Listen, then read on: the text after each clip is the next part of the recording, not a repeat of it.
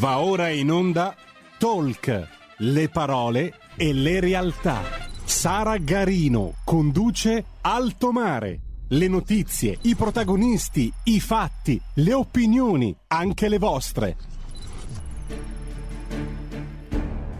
E prima di dare la linea a Sara, vi ricordo al volo i numeri 0292947222 per entrare in diretta. Se invece volete scriverci un WhatsApp 346 6427 756. A te la linea Sara, buona trasmissione.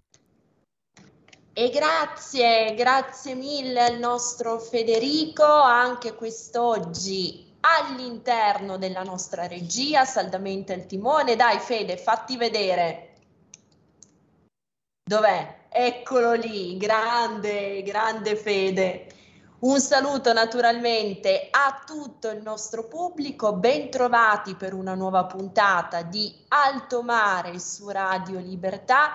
Vi ricordo come sempre, anche se naturalmente lo sapete, come e dove potete seguirci, però come dicevano i latini, repetita Juvent, quindi ripetiamo anche il nostro sito per la web tv www.radiolibertà.net, ricordiamo i canali social di Radio Libertà, YouTube e Facebook, l'apposita applicazione scaricabile per cellulare e tablet, la modalità DAB, nonché ovviamente il canale 252 del digitale terrestre. E poi ricordato tutto ciò, entriamo nel vivo di questa nuova puntata. Come vedete, come vedete campeggiare dal titolo in locandina, ancora rimaniamo su temi riguardanti l'economia e l'energia, due ambiti ovviamente non disgiunti ma che si intersecano, intridono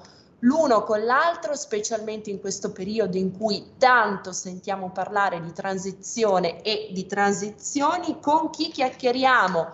Quest'oggi è tornato a trovarci per una nuova puntata di Alto Mare Giovanni Ceccaroni, economista di Nomisma Energia. Ben trovato Giovanni. Grazie, grazie a tutti.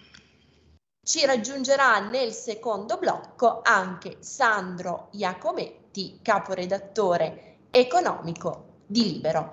Allora Giovanni, cominciamo subito dall'attualità più attuale che c'è, un'agenzia di pochi minuti fa eh, di eh, Bagna Gava, che come ricordo è autorevole esponente della Lega, viceministro dell'ambiente, la quale ha puntualizzato come l'obiettivo primario, l'obiettivo principe sia quello della tutela dell'ambiente, ma contestualmente anche dell'economia. Questo è il governo della concretezza, abbiamo vissuto di ideologia per troppo tempo, la direzione è quella di collaborare garantendo la tutela dell'ambiente e dell'economia.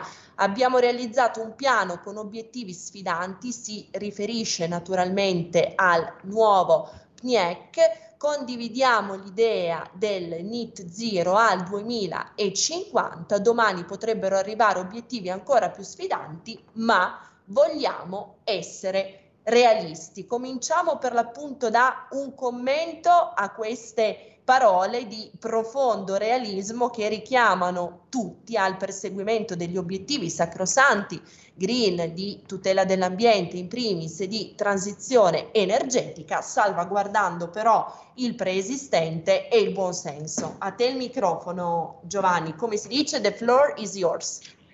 Certamente, eh, quello che dice la Gava è poi lo stesso che dice, insomma, che ha detto anche di recente la Meloni, che secondo cui insomma, alla transizione energetica bisogna farlo, ma eh, io aggiungo io, non, non, deve essere una transazione verso il cimitero dell'economia europea, perché oggi tra l'altro è, eh, diciamo, no, noi dobbiamo, dobbiamo, non dobbiamo prescindere eh, sia dalla, dalla, dalla, gestione dell'economia che deve essere eh, deve continuare a darci il benessere che abbiamo e anche la gestione della libertà individuale. Oggi tra l'altro cade il 4 luglio, giorno dell'indipendenza americana e tra l'altro momento convenzionale nel mercato petrolifero del picco della stagione delle benzine, ma ricordiamoci che tutto questo benessere dell'Occidente, anche se molti fanno, diciamo così, ehm, oggi va molto di moda per l'Occidente recitare il mea culpa, secondo me invece abbiamo eh, inventato un sistema che diciamo se eh, ci, sono, ci, sono, ci, sono, voluti 5 e 10 mila anni per passare dalla ruota alla macchina a vapore, dalla macchina a vapore l'uomo sulla Luna sono passati solo due secoli.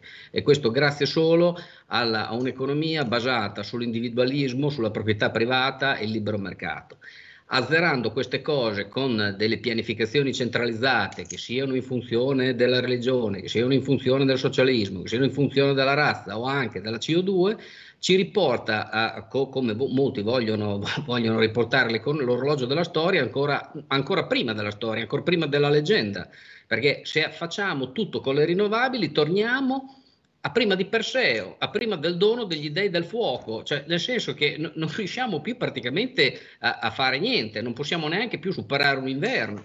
Quando ad esempio eh, a proposito del realismo dicono ah ma i cambiamenti climatici portano delle migrazioni eccetera, bene allora azzeriamo i fossili e cominciamo a guardare domattina quante immigrazioni ci sarebbero dalla Siberia, dalla California, da tutti quei paesi dove oggi, grazie al riscaldamento, l'aria condizionata riescono, riescono, in tutte quelle aree che riescono a essere popolate, ma gran parte della California, che è uno degli stati più ricchi del mondo, sarebbero completamente spopolati senza, senza l'aria condizionata e così certi posti della Siberia dove addirittura quando parcheggi l'auto d'inverno devi lasciare il motore acceso per la mattina dopo perché altrimenti non si mette più in moto.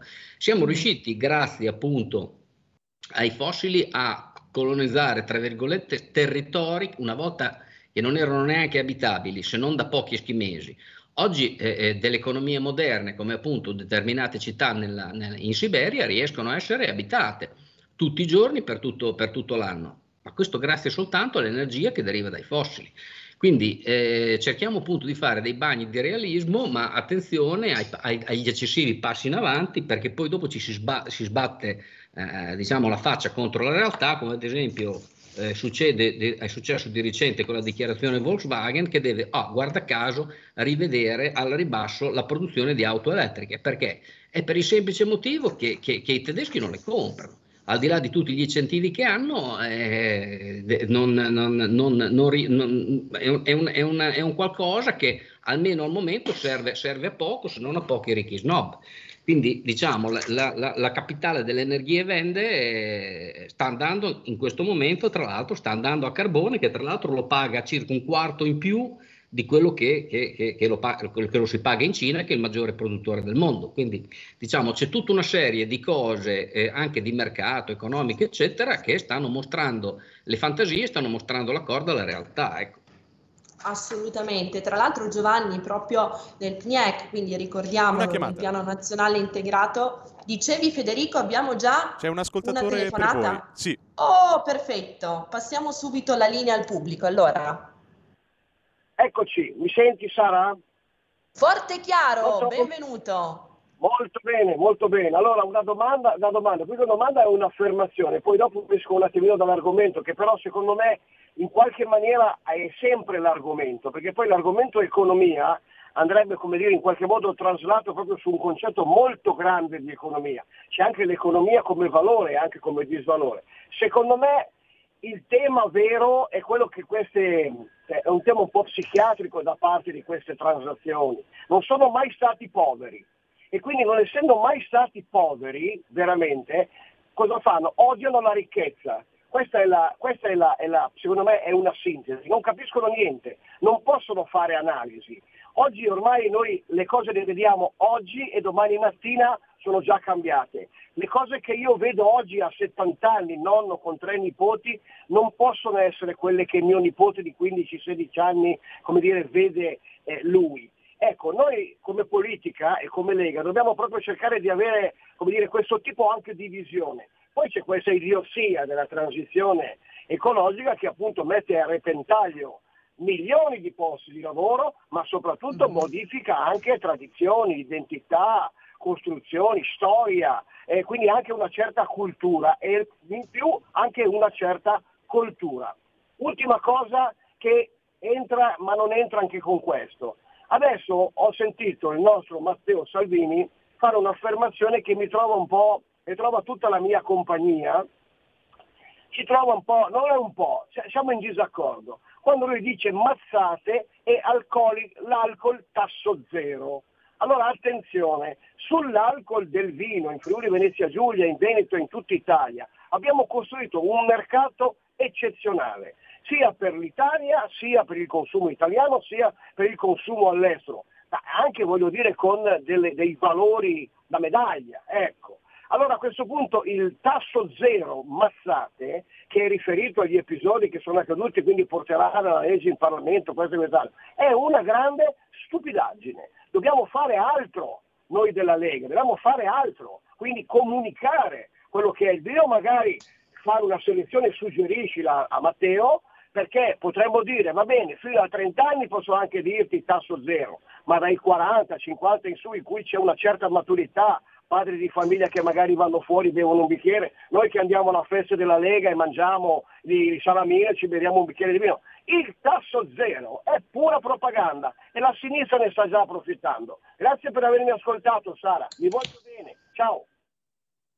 Grazie, grazie sempre al nostro pubblico per gli interventi come come dico in ogni puntata, la radio in primis è soprattutto vostra e sono le vostre voci che devono sentirsi, che devono echeggiare, che devono fungere ed essere da sprone, da stimolo, da pungolo per darvi, per garantirvi e fornirvi contenuti sempre più doviziosi e sempre più completi. Allora Giovanni, a te la parola su uh, questo punto con eh, una sola postilla che del resto ha sempre ripetuto e sottolineato il nostro segretario Matteo Salvini, ministro per le infrastrutture e i trasporti. Un conto chiaramente è il consumo ragionato, consapevole, sacrosanto buono e giusto, tra l'altro eh, aspetto anche che come, che come, richiamava il nostro ascoltatore concerne e attinge eh, appieno alle nostre tradizioni, alla nostra storia di paese, alle nostre eccellenze. Un altro tema è quello eh, dell'abuso, un'istanza che tra l'altro la Lega aveva già sottolineato un paio di mesi addietro quando dai soliti soloni di Bruxelles era arrivata un'intemerata contro il vino, contro la birra, contro anche qui in generale i prodotti italiani della nostra enogastronomia con eh, una, sì, chiamiamolo pure minestrone, per cui secondo questi abili soloni, abili è un eufemismo ovviamente di eh, Bruxelles, tutto ciò che, che vino, tutto ciò che comunque attiene al mondo delle bevande alcoliche deve essere per antonomasia comunque malvagio, deprecabile e come dire usufruibile soltanto in termini di abuso e non di consumo ragionato e consapevole. Ti faccio naturalmente rispondere, però prima della tua risposta, o meglio delle tue risposte, ta- ti arriva ancora una domanda, una o più domande o osservazioni da parte del pubblico. Fede, prego. Sono io, buongiorno. Buongiorno. Eh, da Roma. Domanda. Allora, io stamattina, giusto stamattina, mi è arrivata una notifica sul cellulare eh, che il PPE vuole rimettere la von der Leyen eh, ancora in presidenza. Eh, ma non c'è verso di trovare un modo per mandarla via, visto che ha già fatto enormi danni e nessuno ha il coraggio di fare qualche documentario per eh, un attimino mm, mettere a specchio le cose. Io mm, ascolto per radio, eh. grazie. Grazie, sì, l'abbiamo letto in rassegna sui quotidiani e sulle agenzie da più parti la uh, von der Leyen identificata nuovamente come Spitzenkandidat, quindi come eh, papabile per la riconferma alla guida della Commissione europea. Allora Giovanni, ti do naturalmente il microfono, ti do la parola anche quest'ultima istanza, decliniamola eh, in modo diciamo eh, sintono con quello con, con le varie istanze che sono emerse prima, cioè l'Europa che presenta, ha presentato oggettivamente negli ultimi anni, specie nell'ultimo periodo, grandi mastodontiche criticità, discorso auto- automotive, discorso bevande alcoliche, discorso carne sintetica, discorso efficientamento energetico degli edifici e purtroppo chi più ne ha più ne metta, come si fa a cambiare il paradigma, a cambiare passo, naturalmente eh, perseguendo, caldeggiando e lavorando per un'Europa dove gli equilibri siano differenti a partire dall'anno prossimo rispetto a quelli che si sono sperimentati in quest'ultimo quinquennio, quadriennio ad oggi. Prego allora, Giovanni. Le, le, prime, le, prime, risposte effettivamente sì, mh, mm, l'ascoltatore aveva assolutamente ragione, chi non è mai stato povero non conosce la povertà, chi non è mai stato povero vive la povertà con la temperatura del proprio divano, con il proprio telecomando, la televisione, non è mai entrato in una stanza dove eh, l'acqua per lavarsi la mattina eh, nel, nel catino era ghiacciata, non è mai entrato in una stanza dove eh, non c'erano i servizi igienici ma bisognava anche in pieno inverno andare fuori a fare i bisogni e così via. Non ha mai vangato un, quadra- un, un, metro quadrato di terra e quindi non sa cosa vuol dire rinunciare al trattore, rinunciare all'aratro, rinunciare ai fossili e tutte queste, e tutte queste cose. Qui effettivamente eh, qui si è parlato di psichiatria, mh, è una cosa che mi, mi, trova, mi trova assolutamente del tutto d'accordo cosa che poi si ricollega alla, a, non soltanto al fatto dell'alcol, perché il proibizionismo abbiamo, l'abbiamo avuto per 13 anni negli Stati Uniti. Possibile che la memoria storica non, non, riesca, non riesca mai a insegnare nulla? Per 13 anni negli Stati Uniti c'è stato il proibizionismo, anche lì grazie a dei pazzi che erano quelli dell'esercito della salvezza, che volevano creare, diciamo così, un monastero in terra e, e, e, alla fine cosa hanno ottenuto? Hanno ottenuto due cose eh, diciamo negative per, per la, la, società americana. La prima è che il consumo di alcol non è, non è, calato, ma anzi se possibile è aumentato. Il secondo è che prima che il gangsterismo organizzato su grande scala, che prima non c'era, con l'alcol eh, è, è proliferato e, e dopo è, ha straripato nelle droghe pesanti, ne, nelle armi, eh, nella, nella, nella, mafia portuale eh, con il cosiddetto sindacato, perché per dire, c'è una battuta negli Stati Uniti quando ti chiedono se sei del sindacato vuol dire se, se, sei, se sei, un mafioso, ecco, per esempio. Quindi diciamo, è, è, sono cose, il proibizionismo è una cosa che porta quasi sempre all'esatto contrario di quello che, di quello che, vuoi, che, vuoi, che vuoi raggiungere. Eh, lo vediamo anche con, con appunto queste follie eh, de, delle energie vende, lo vediamo anche con quello che sta succedendo adesso in Francia, perché mm. in Francia tutte queste rivolte le stanno spacciando per rivolte extracomunitarie. Non è, esatta, non è assolutamente vero, ci sono stati delle intervistate di gente che come dicono loro, dei, dei, francesi proprio, sono francesi DOP, sono bianchi, sono, sono, francesi da generazioni, non hanno niente a che fare, o, o, meglio, hanno a che fare nel senso che stanno protestando assieme agli immigrati arabi e dell'Africa nera ma per il semplice motivo che sono, prote- è una protesta unica sia di eh, immigrati di prima e seconda generazione, sia di francesi DOP contro le solite elite. È una, in realtà è una rivolta che è molto, molto somigliante a quella del 1790 contro, eh, eh, contro, contro i nobili.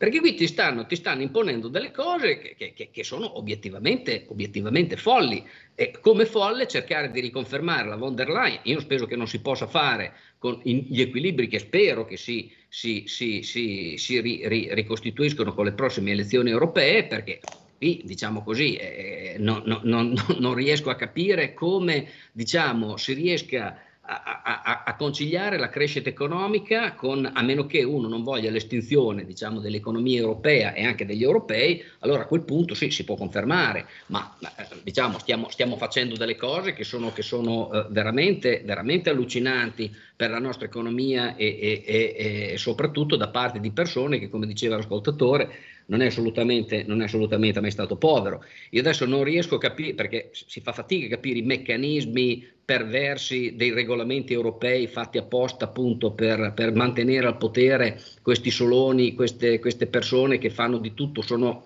diciamo che ci vogliono apportare a, a prima della scoperta del fuoco, ci vogliono far andare mm. a piedi, ci vogliono le città con tutto a disposizione a un quarto d'ora che è semplicemente impossibile se uno vive tutti i giorni per strada o, o, de, o semplicemente prende la macchina per andare a lavorare, sa benissimo che è una cosa assolutamente impossibile. Ricordiamoci tra l'altro che non è che stiamo tutti a Torino, a Milano o, o a Firenze o Bologna Eh, oh, L'Italia è fatta bravo. anche di meridione dove sappiamo benissimo come si sta. Quindi voglio dire, eh, evitiamo, evitiamo eh, di, di, di, trasformare gli, l'Europa in un, in un monastero eh, governato dalla CO2 perché se no la piega che, è, che, che, che, viene fuori in Francia secondo me dopo non ti rimane che la cosiddetta disobbedienza, disobbedienza incivile perché a un certo punto tiri la corda e a un certo punto questa si spezza e dopo lei sì, dopo, dopo si, si, si, eh, si, supereranno diciamo così le istanze, le, le, le, le, divisioni che ci sono fra europei DOP e immigrati perché sono tutte e due appartenenti alle classi produttive e queste classi produttive non hanno nessuna intenzione di, di, di farsi mettere le tasche, eh, eh le mani in tasca o, o anche eh, farsi governare a spinta da delle elite europee che di elite soltanto la loro autobenedizione insomma. Assolutamente, come al solito Giovanni ci tratteggi fatti e misfatti con una chiarezza narrativa in primis oltre che contenutistica che arriva direttamente al punto. Eh, vorrei però fare ancora un passo indietro su una delle prime istanze prospettate dal primo ascoltatore che ci ha chiamato, no? il tema dell'homo economicus. Ecco, eh, Sara... qualcosa... Dimmi Federico, abbiamo un altro ascoltatore sì, in collegamento? Scusa l'interruzione, c'è una chiamata per voi. Perfetto, grazie Fe- Fe- Federico. Buongiorno Sara, Mauro da Reggio Emilia. Saluto anche Buongiorno l'ospite. Mauro, ben trovato. Bene, per quanto riguarda il PNRR sono stati stanziati mi pare 64 miliardi per la digitalizzazione dell'intera Italia tenuto conto che io non credo che si sia fatto uno studio su quanto impatta a livello di consumi. Qualcuno ci ha pensato e l'ha fatto, cioè l'intera digitalizzazione comporterebbe l'assorbimento del 34% in più di energia elettrica, perché tutti, tutti, i sistemi vanno con dell'energia, in particolare l'energia elettrica. Tenuto conto che del, de, del monte con eh, energia in Italia l'energia elettrica rappresenta il 20-25% in più e noi ne importiamo già il 20% dalla Francia e dalla, e dalla Svizzera. Oh, vorrei sapere anche, tenuto conto che il consumo medio 35, in Italia è 35 gigawatt, con delle punte alle 8 del mattino e alle 7 di sera che sono arrivate fino a 65 gigawatt. Io adesso vorrei sapere se la rete nazionale, la Terna, è in grado di sopportare un carico eh, senza poi calcolare quello che potrebbe essere il discorso delle auto elettriche che eh, comporterebbero al minimo, c'è qualcuno che l'ha stimato, se alle 8 di sera 3 milioni di automobili e ne abbiamo 34 milioni si collegano per la ricarica, noi andiamo in blackout totale.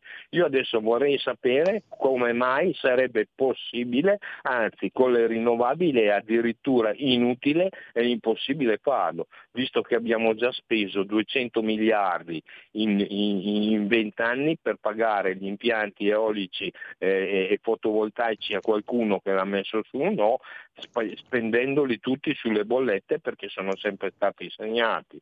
A questo punto qua io dico o si impiantano centrali nucleari, anche piccole, che servono determinate cose, oppure no, questa cosa qua è completamente assurda. Per quanto riguarda la CO2, se andiamo al 55% di emissioni in meno, praticamente la von der Leyen mi spiega come fa a far crescere le piante, perché morirebbe l'intero regno vegetale e quindi di conseguenza il regno animale noi compresi. Ciao.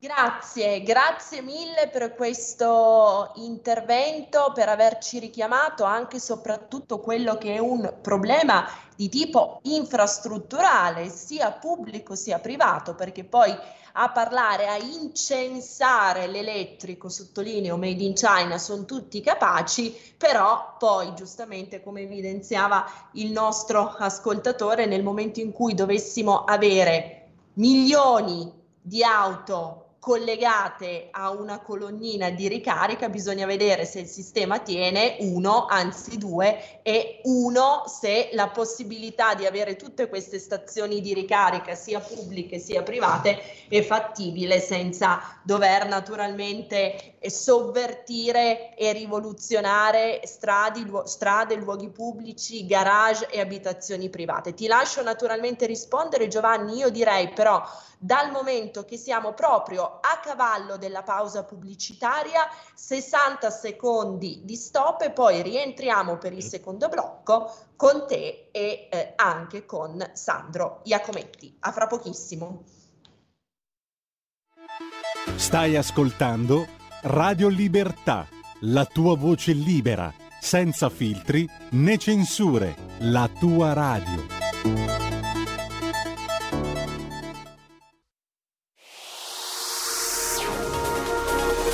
Exclusive Dance Chart. Exclusive Dance Chart. Ciao belli, sono Max Martinelli. Con la DJ Isabi vi aspetto per farvi fare tanti saltelli con la Exclusive Dance Chart, la classifica dance nazionale. Dalle 23 il sabato, se avete voglia di dance, vi aspetto con la Exclusive Dance Chart. Tanti saltelli con la B e il Martinelli. Exclusive Dance Chart. I film sono sogni che non dimenticherai mai. Che genere di film faremo? Movie Time, la magia del cinema. Ogni sabato, dalle ore 16. Qual è stata la tua parte preferita? Radio Libertà, la tua radio. È impossibile. Solo se pensi che lo sia. Non è meraviglioso? Stai ascoltando Radio Libertà. la tua voce libera, senza filtri né censura. La tua radio. Eccoci al secondo blocco di Alto Mare con Sara Garino e Giovanni Ceccaroni. Tra poco ci collegheremo anche con il capo redattore economico di Libero, Sandro Iacometti. E grazie, grazie mille Federico, nessun indugio Giovanni, parola a te. Allora, per quanto riguarda quello che diceva Mauro Di Reggio, puntualizziamo che diciamo, un conto è la digi- digitalizzazione, però non necessariamente questo passa attraverso l'auto elettrica, ossia la digitalizzazione è vero che aumenta il consumo di elettricità, però nello stesso tempo dovrebbe mh, diciamo, essere vista a parità di condizioni come, una, mh, diciamo, come un, qualche, un fenomeno dinamico, cioè la digitalizzazione in sé aumenta il consumo di elettricità ma nello stesso tempo ti riduce ad esempio i movimenti, una pratica invece di andare in comune con l'auto, cercare parcheggio, adesso sto facendo un esempio pratico, cercare parcheggio eccetera, riesce a farla ad esempio dal computer di casa tua, specialmente per i più giovani, oppure anche una diagnosi invece di andarla a prendere all'ospedale, anche lì guardi nel tuo fascicolo elettronico e insomma per dire, e, e per dirla con un proverbio antico, chi non ha testa gambe, insomma. Allora, in, que- in quel caso tu riduci, aumenti il consumo di elettricità, però riduci gli spostamenti, quindi alla fine eh, considerando tutto il, il- il consumo di energia, dovrebbe a parità di condizioni calare. Diverso invece il discorso per l'auto elettrica, perché l'auto elettrica non è soltanto che assorbe una grande quantità di energia elettrica, ma deve essere anche energia programmabile, non può essere energia discontinua.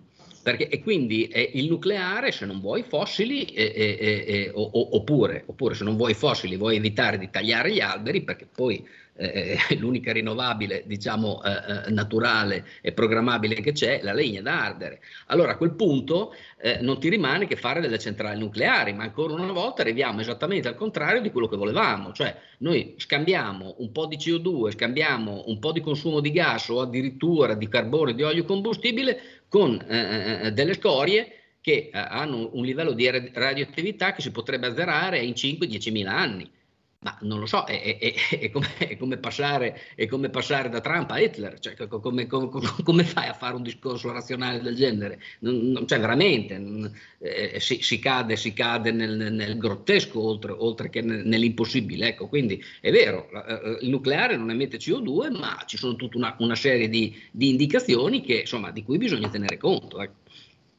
Assolutamente, chiarissimo Giovanni. Intanto vedo che si è collegato anche il nostro Sandro Iacometti, caporedattore economico di Libero. Sandro, ben trovato. Buongiorno, buongiorno a tutti. Buongiorno, grazie per essere tornato a trovarci in alto mare. Allora Sandro, ti giro subito una domanda, o meglio un, un'osservazione sorta sulla base anche dei commenti e delle istanze fatte dal nostro pubblico che volevo girare anche a Giovanni Ceccaroni, così potete rispondere in tandem, ambedue. Il concetto di homo economicus, no? che riprendeva per l'appunto poc'anzi un nostro ascoltatore. Come si fa in questo contesto? E poi con te Sandro veniamo più verticalmente sui temi economici specifici sì. di attualità, soprattutto italiana, a declinare o rideclinare questo concetto facendo in modo davvero che l'uomo, la persona, le famiglie, le imprese vengano rimesse al centro. Di qua naturalmente l'assist che approfondiremo in punto delega fiscale e dintorni. Io? Sì, sì. Io. Vai Sandro. Allora, eh, no, beh, eh, come si fa? Eh, col, col buon senso e senza eh, sgombrando il campo dall'ideologia, l'unico, l'unico modo è questo. Io vi vorrei dare alcune notizie freschissime di giornata perché la, l'Agenzia internazionale per l'energia sta ehm, presentando il suo, l'aggiornamento del suo outlook eh, mondiale sull'andamento diciamo, mm. del, uh, anche della transizione ecologica. E il dato impressionante che è uscito da questo rapporto è che per mantenere la temperatura, l'aumento, contenere l'aumento della temperatura sugli 1,5 gradi al 2050, che è diciamo, l'obiettivo di, di, di, Parigi, l'obiettivo del Green Deal europeo e de, de, de, un po' del mondo occidentale, diciamo, con diverse sfumature, servirebbero la bellezza di 150 mila miliardi di dollari di investimenti, che non è mhm. proprio uno scherzo. E per avere un'idea, significa che noi dovremmo quadruplicare gli investimenti ogni anno di qui al 2050 perché se no non riusciamo a raggiungere l'obiettivo. Allora, bisogna capire intanto chi tira fuori questi soldi, cioè eh, li tirano fuori le imprese, li tira fuori l'Unione Europea, il Fondo Monetario Internazionale, lo Stato, gli Stati sovrani, perché eh, anche qui bisogna, bisogna capire, insomma, ci sono dei costi elevatissimi, insomma, no? Bisogna intanto eliminare l'idea che la transizione ecologica nel medio periodo, perché qui stiamo parlando di 2050, quindi tra diciamo, 37 anni, tra 27 anni, quindi nel medio direi anche un po' lunghetto periodo non ci saranno guadagni ma costi. Quindi mm. bisogna eh, eh, conciliare questa idea e questa, eh, eh, eh questa mm, consapevolezza con eh, il fatto che la, la, la, la transizione ecologica sarà molto costosa e, e, e, e, bisogna quindi bilanciare l'aspetto economico e bilanciare i, i danni economici con i benefici ambientali, perché eh, di, di, benefici in termini economici ce ne saranno pochi, e almeno in una prima fase, poi forse in una fase successiva ci potranno essere.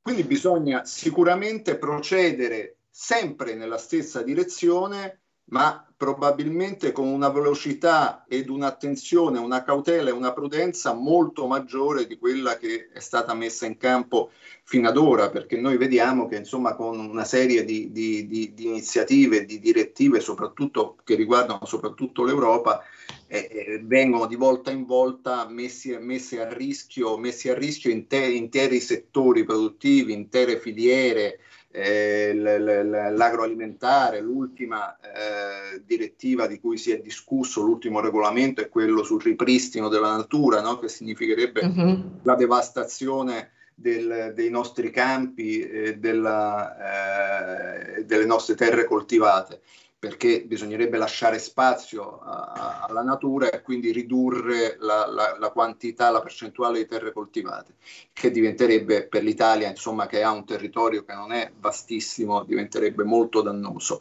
Ma l'altro elemento di riflessione, poi chiudo, che volevo aggiungere è sempre oggi è in corso l'assemblea dell'UNEM, che è la ex Unione Petrolifera, diventata mm-hmm Unione Nazionale per l'Energia e per la Mobilità. E, e, e, lì anche sono state fatte delle riflessioni, numeri alla mano, sempre presi dalla, dall'Agenzia Internazionale per l'Energia, in base al quale negli ultimi dieci anni l'Occidente ha diminuito di una discreta percentuale a doppia cifra gli investimenti nell'estrazione dei combustibili fossili. Contemporaneamente la Cina li ha aumentati quasi della stessa cifra, tant'è vero che è diventato il primo produttore diciamo, di petrolio eh, al mondo.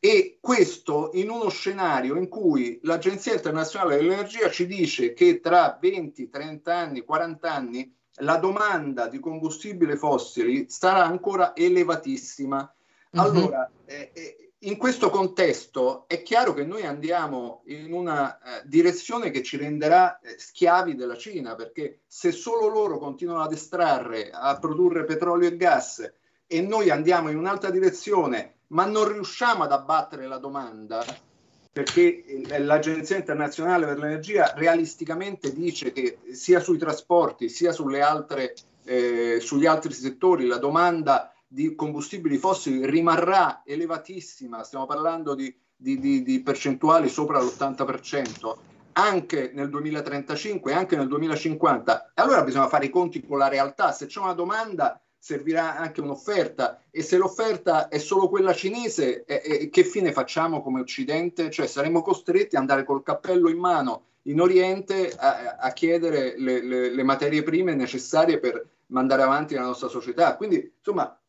sono tutti elementi che ci impongono di rivedere mhm. completamente mm-hmm. eh, eh, in termini di, di, di realtà la, la, la, l'operazione diciamo Green Deal, transizione ecologica e lotta al cambiamento climatico.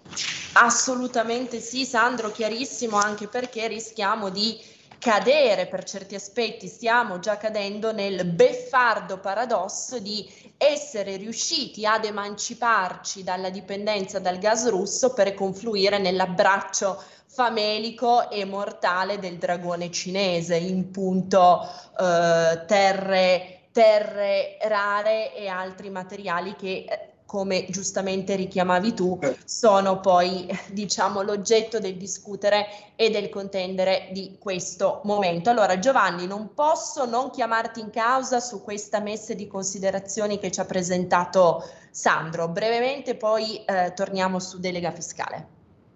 Certo, io riguardo diciamo, la necessità assoluta per evitare dei, dei guai sociali che stanno già eh, diciamo, succedendo in Francia, l'ho già detto, ma la Francia è sempre la più reattiva a, a determinate istanze diciamo, che arrivano dal centro, eccetera, ma non è detto che poi queste cose non succedano altrove e rimettere al centro le classi produttive. Eh, quindi diciamo, per, a mio avviso la cosa migliore è eh, diciamo, la, una, una, una, la soluzione meno Stato e più mercato eh, perché eh, far fare a qualche co- a, agli enti nazionali, agli enti sovranazionali qualche cosa è sempre un grosso problema, perché come diceva giustamente Ronald Reagan, il governo non è la soluzione, il governo è il problema.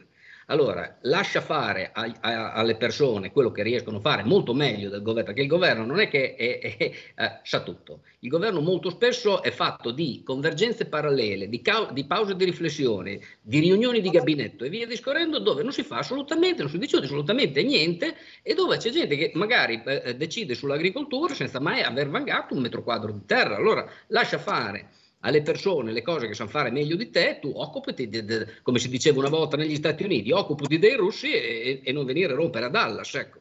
Insomma, quindi la questione è diciamo, dare più, più, sta, più, più, mercato e meno Stato. Per quanto riguarda il resto, effettivamente è curioso che la Cina, che è la prima produttrice di eh, auto elettriche, il primo mercato di auto elettriche del mondo, che tra l'altro stanno andando a carbone, e continui anche le prospezioni petrolifere. Io non penso che riuscirà mai a arrivare alla produzione, anche perché non ha riserve, non riuscirà mai a arrivare alla produzione del Medio Oriente o, e per adesso finché dura lo shale oil anche dagli Stati Uniti, però è significativo questo fatto, cioè del fatto che eh, anche le superpotenze come gli Stati Uniti continuino a, con lo shell, con la tecnologia shell, ad aumentare, la, la, gli Stati Uniti sono sostanzialmente in pareggio come, come, come bilancio energetico, quindi, diciamo, sono, quindi sono più competitivi competitivi dell'Europa perché noi non solo rischiamo di, di, di, di importare l'80% del greggio come capita che, perché eh, quello che c'è non è sufficiente, ma impedendo alle raffinerie di eh, diciamo, aprire, impedendo alle raffinerie di, di, di, di, essere messe in produzione, eccetera, dopo diventeremo dipendenti anche di prodotti petroliferi. Ma è logico no, che eh, non, abbiamo, non, abbiamo, la possibilità, di, la possibilità di, dire agli indiani o ai cinesi o, o a quelli del Medio Oriente, ma fa, eh, dateci un prezzo di comodo perché noi siamo bianchi, abbiamo gli occhi azzurri e siamo anche tanto intelligenti, eh, eh ci piace tanto l'ambiente. Semplicemente non lo faranno, non l'abbiamo fatto noi perché lo devono fare loro. Ecco. Assolutamente, vuoi aggiungere qualcosa Sandro no, su questo? Volevo, volevo, soltanto fare una correzione che giustamente come ha detto Ceccaroni ha, ha parlato di, prima ho parlato di produzione, in realtà è un discorso di raffinazione, cioè la Cina secondo la, l'UNEM è diventata quest'anno il primo raffinatore mondiale di prodotti petroliferi. Esatto. Quindi devo correggere, non era produzione ma raffinazione. No, no, ma si capiva, si capiva. Il fatto è che loro poi alla fine hanno il materiale, diciamo, in mano che ci serve. Eh certo, eh certo, eh certo. Allora Sandro, in questa chiusura di trasmissione facciamo con te un affondo, come abbiamo annunciato, sui temi più prettamente fiscali e anche sul tema, sulla vexata questione, se vogliamo chiamarla così, del lavoro no? di questi giorni. Titolavi tu oggi su Libero la ricetta Schlein bisogna aumentare le tasse sulle rendite. Sandro, ma come si fa a parlare ancora di questo? Cioè, non è leggermente autolesionista? Ma sì, io ho la sensazione di sì, infatti mi, mi, sembra che non l'abbia seguita nessuno su questa strada, ormai mm. il discorso, la, la, la, le, le, proposte di, di, sulle, sulla patrimoniale, sulla tassazione delle rendite, sulla tassazione, sulla tassa di successione, sono cose che hanno imparato a loro spese a sinistra che sono assolutamente devastanti anche da un punto di vista del consenso, oltre che surreali da un punto di vista diciamo concreto. E, e, e quindi sono rimasti solo poche, poche frange dell'estrema sinistra o, del, o dei sindacati che eh, diciamo, non, hanno, non, hanno, meno problemi elettorali a, a, lanciare queste proposte, perché chiaramente poi si va ad incidere sui eh, settori produttivi, sui piccoli risparmiatori, si fanno scappare gli investitori, quindi insomma aumentare la tassazione anche delle proprietà, anche dei grandi patrimoni è comunque una follia. La direzione in cui bisogna andare è invece quella, come dicevi giustamente tu, eh, della, della, delega fiscale, cioè il, della, della riduzione delle tasse. Adesso bisognerà trovare eh, la, la, la, capacità finanziaria di eh, mettere in atto questa, operazione perché l'intenzione mi sembra chiara e, e, e, mi sembra che sul punto ci sia grande convergenza di tutte le forze della maggioranza. E il problema è che bisognerà trovare le risorse sufficienti a, eh, ad intervenire. E, e per ora eh, chiaramente gli interventi sono stati circoscritti ai redditi più bassi, come è giusto che fosse, anche perché l'inflazione è molto elevata e quindi lì bisognava andare a, a dare un sostegno, però è chiaro che in una seconda fase, se vogliamo comunque eh, favorire la crescita del paese, eh, bisognerà intervenire anche sul ceto medio e sulle imprese e questo sarà eh, un, uh, un, lavoro, un rompicapo che il governo dovrà sciogliere eh, con la prossima finanziaria, eh, ovvero sia quello di rimanere all'interno di un quadro di regole sul, sul bilancio pubblico eh, che sia digeribile dalla, dall'Unione Europea ma allo stesso tempo garantire le risorse necessarie agli investimenti e allo sviluppo del paese. E una parte principale di, di, di, questi investimenti dovrà essere destinata necessariamente al taglio della, della pressione fiscale. Quindi eh, questa, questa, è la speranza, speriamo che ci siano più risorse possibili. La crescita per ora è andata bene, ci sono un po' di segnali negativi che stanno arrivando negli ultimi mesi che non fanno ben sperare. La recessione della Germania, la, la frenata della manifattura e dell'industria negli ultimi mesi, provocati principalmente mm. dalla, dalle mosse di politica monetaria della BCE E speriamo che si possa sopravvivere diciamo, a, alla Lagarde, che eh, l'Europa non finisca in recessione e che quindi ci sia la possibilità insomma, a, ad autunno di progettare un percorso per l'Italia che sia fatto appunto di, di, di riduzione delle tasse e di aumento e eh, incremento diciamo, dello sviluppo e della crescita che è l'unico modo, lo ricordo, per eh, aumentare anche gli stipendi più bassi, perché se il paese non cresce è inutile che ci inventiamo le misure eh, per legge, come diceva giustamente Ceccaroni, meno Stato, più mercato, quindi mm. la contrattazione e, e le, i livelli retributivi saranno definiti diciamo, dalla, dalla contrattazione tra le parti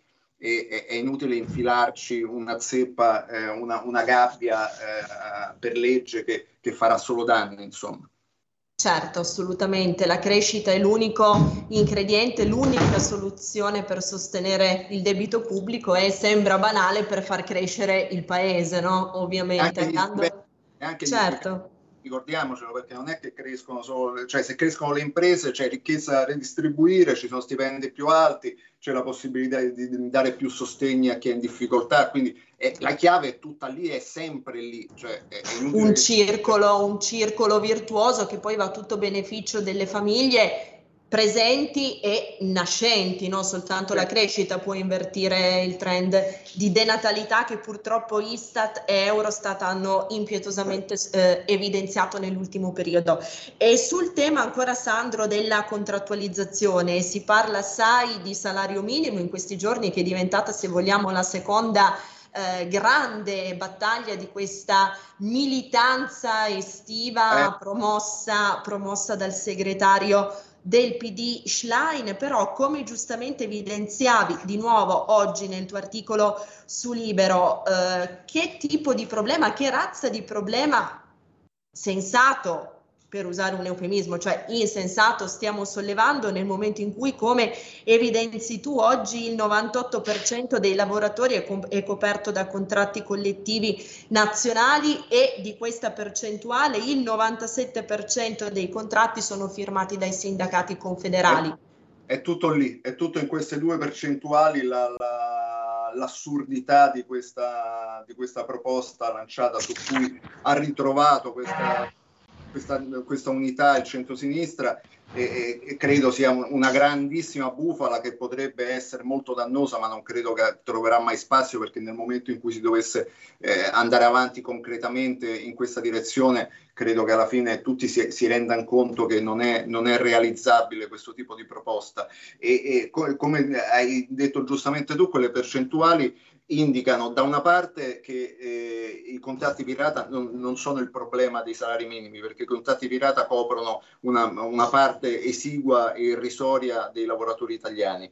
E il problema è la contrattazione eh, nazionale di CGL, CISL e WIL, quindi CGL, CISL e WIL dovranno spiegarci eh, ehm, eh, delle due l'una o eh, se firmano contratti eh, che sono troppo bassi, che hanno delle paghe orarie troppo basse, ci devono spiegare che quelle paghe orarie tabellari sono in realtà ben diverse quando poi entrano nelle tasche dei lavoratori perché eh, eh, tengono conto, bisogna tener conto anche della tredicesima, del, della contrattazione accessoria, del, del, mm, della paga accessoria, mm-hmm. della, del welfare e via dicendo. E quindi diciamo che c'è un inganno su quelle eh, retribuzioni orarie tabellari che sono realmente poi invece più alte di quello che risultano da, da, da quegli elenchi.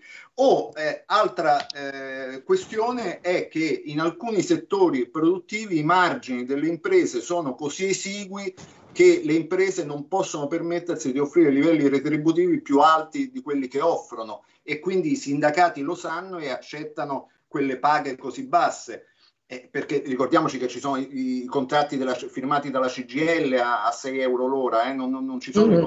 i del, dei sigle fantasma. Eh, allora, se questa è la verità, bisogna intervenire sulle imprese, su quei settori produttivi, anche attraverso la leva fiscale. Quello è il modo per alzare le, le, le buste paga, non è eh, obbligare l'impresa a dare un, uno stipendio di base che è eh, incompatibile con eh, i margini di guadagno di quell'ambito produttivo. che eh, poi riguarda principalmente i servizi.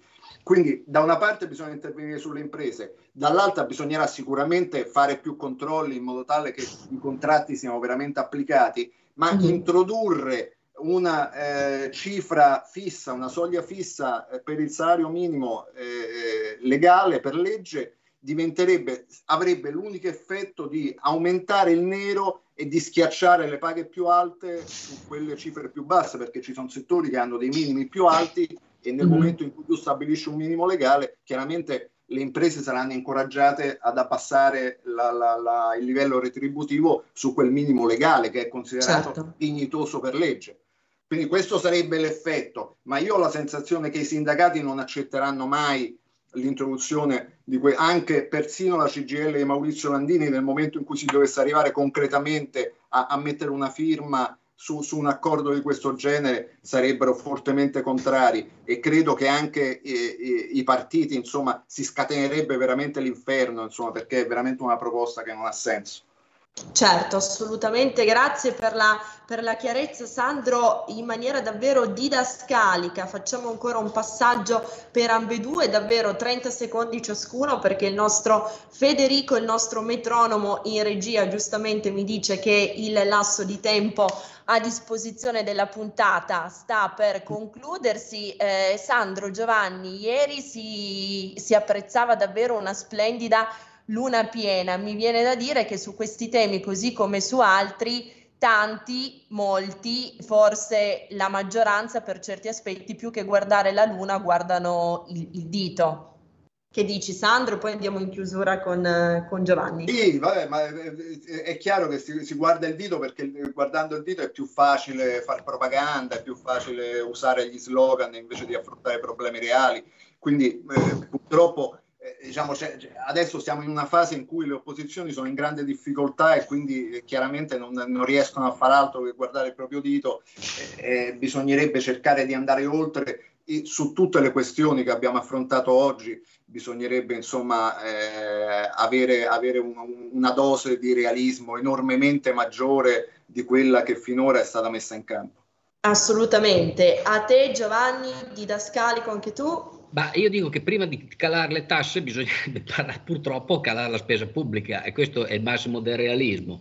Ce la fa la Meloni, la Meloni eh, se dovessi eh, appunto a- a usare una formula didascalica per definirla, che mi è simpatica come donna, però direi non è la Thatcher. Quindi diciamo fa sempre parte della grande famiglia socialista, eh, eh, rinuncia, rinuncia a- a- a- alla centralità dello Stato nella produzione, nella politica, a volte anche lo Stato etico che, che- che è stato praticamente fondato qualche cinquantina di anni fa, non lo so. E in tutti i modi eh, bisogna guardare purtroppo anche il dito perché a forza di guardare la luna Talete è cascato nel pozzo e se non era la sua schiava che lo tirava fuori moriva annegato. Quindi attenzione che siamo un po' in un equilibrio, non dico medio orientale, ma tipicamente italiano, ecco. Da convergenza parallela, che ne so. Certo che non potevamo finire in modo migliore che, che con Talete. Grazie, grazie davvero ai nostri ospiti, grazie a Giovanni Ceccaroni, economista di Nomisma e, e Energia, e a Sandro Iacometti, caporedattore economico di Libero, per essere stati con noi per questa puntata. Naturalmente ci ritroviamo, ci risentiamo presto perché di argomenti su cui discutere insieme con voi e con il nostro pubblico ce ne sono assolutamente a iosa. Grazie, grazie davvero per la vostra partecipazione di oggi. A voi. Grazie a voi, ci vediamo, grazie mille. Grazie anche al nostro Federico, il timone della regia, a tutti voi che ci avete seguito, che avete interagito e partecipato in diretta alla puntata con le vostre domande e le vostre riflessioni. Ora non cambiate frequenza anche se siamo in DAB perché i programmi della nostra, vostra Radio Libertà continuano. Alla prossima puntata. Avete ascoltato Alto Mare.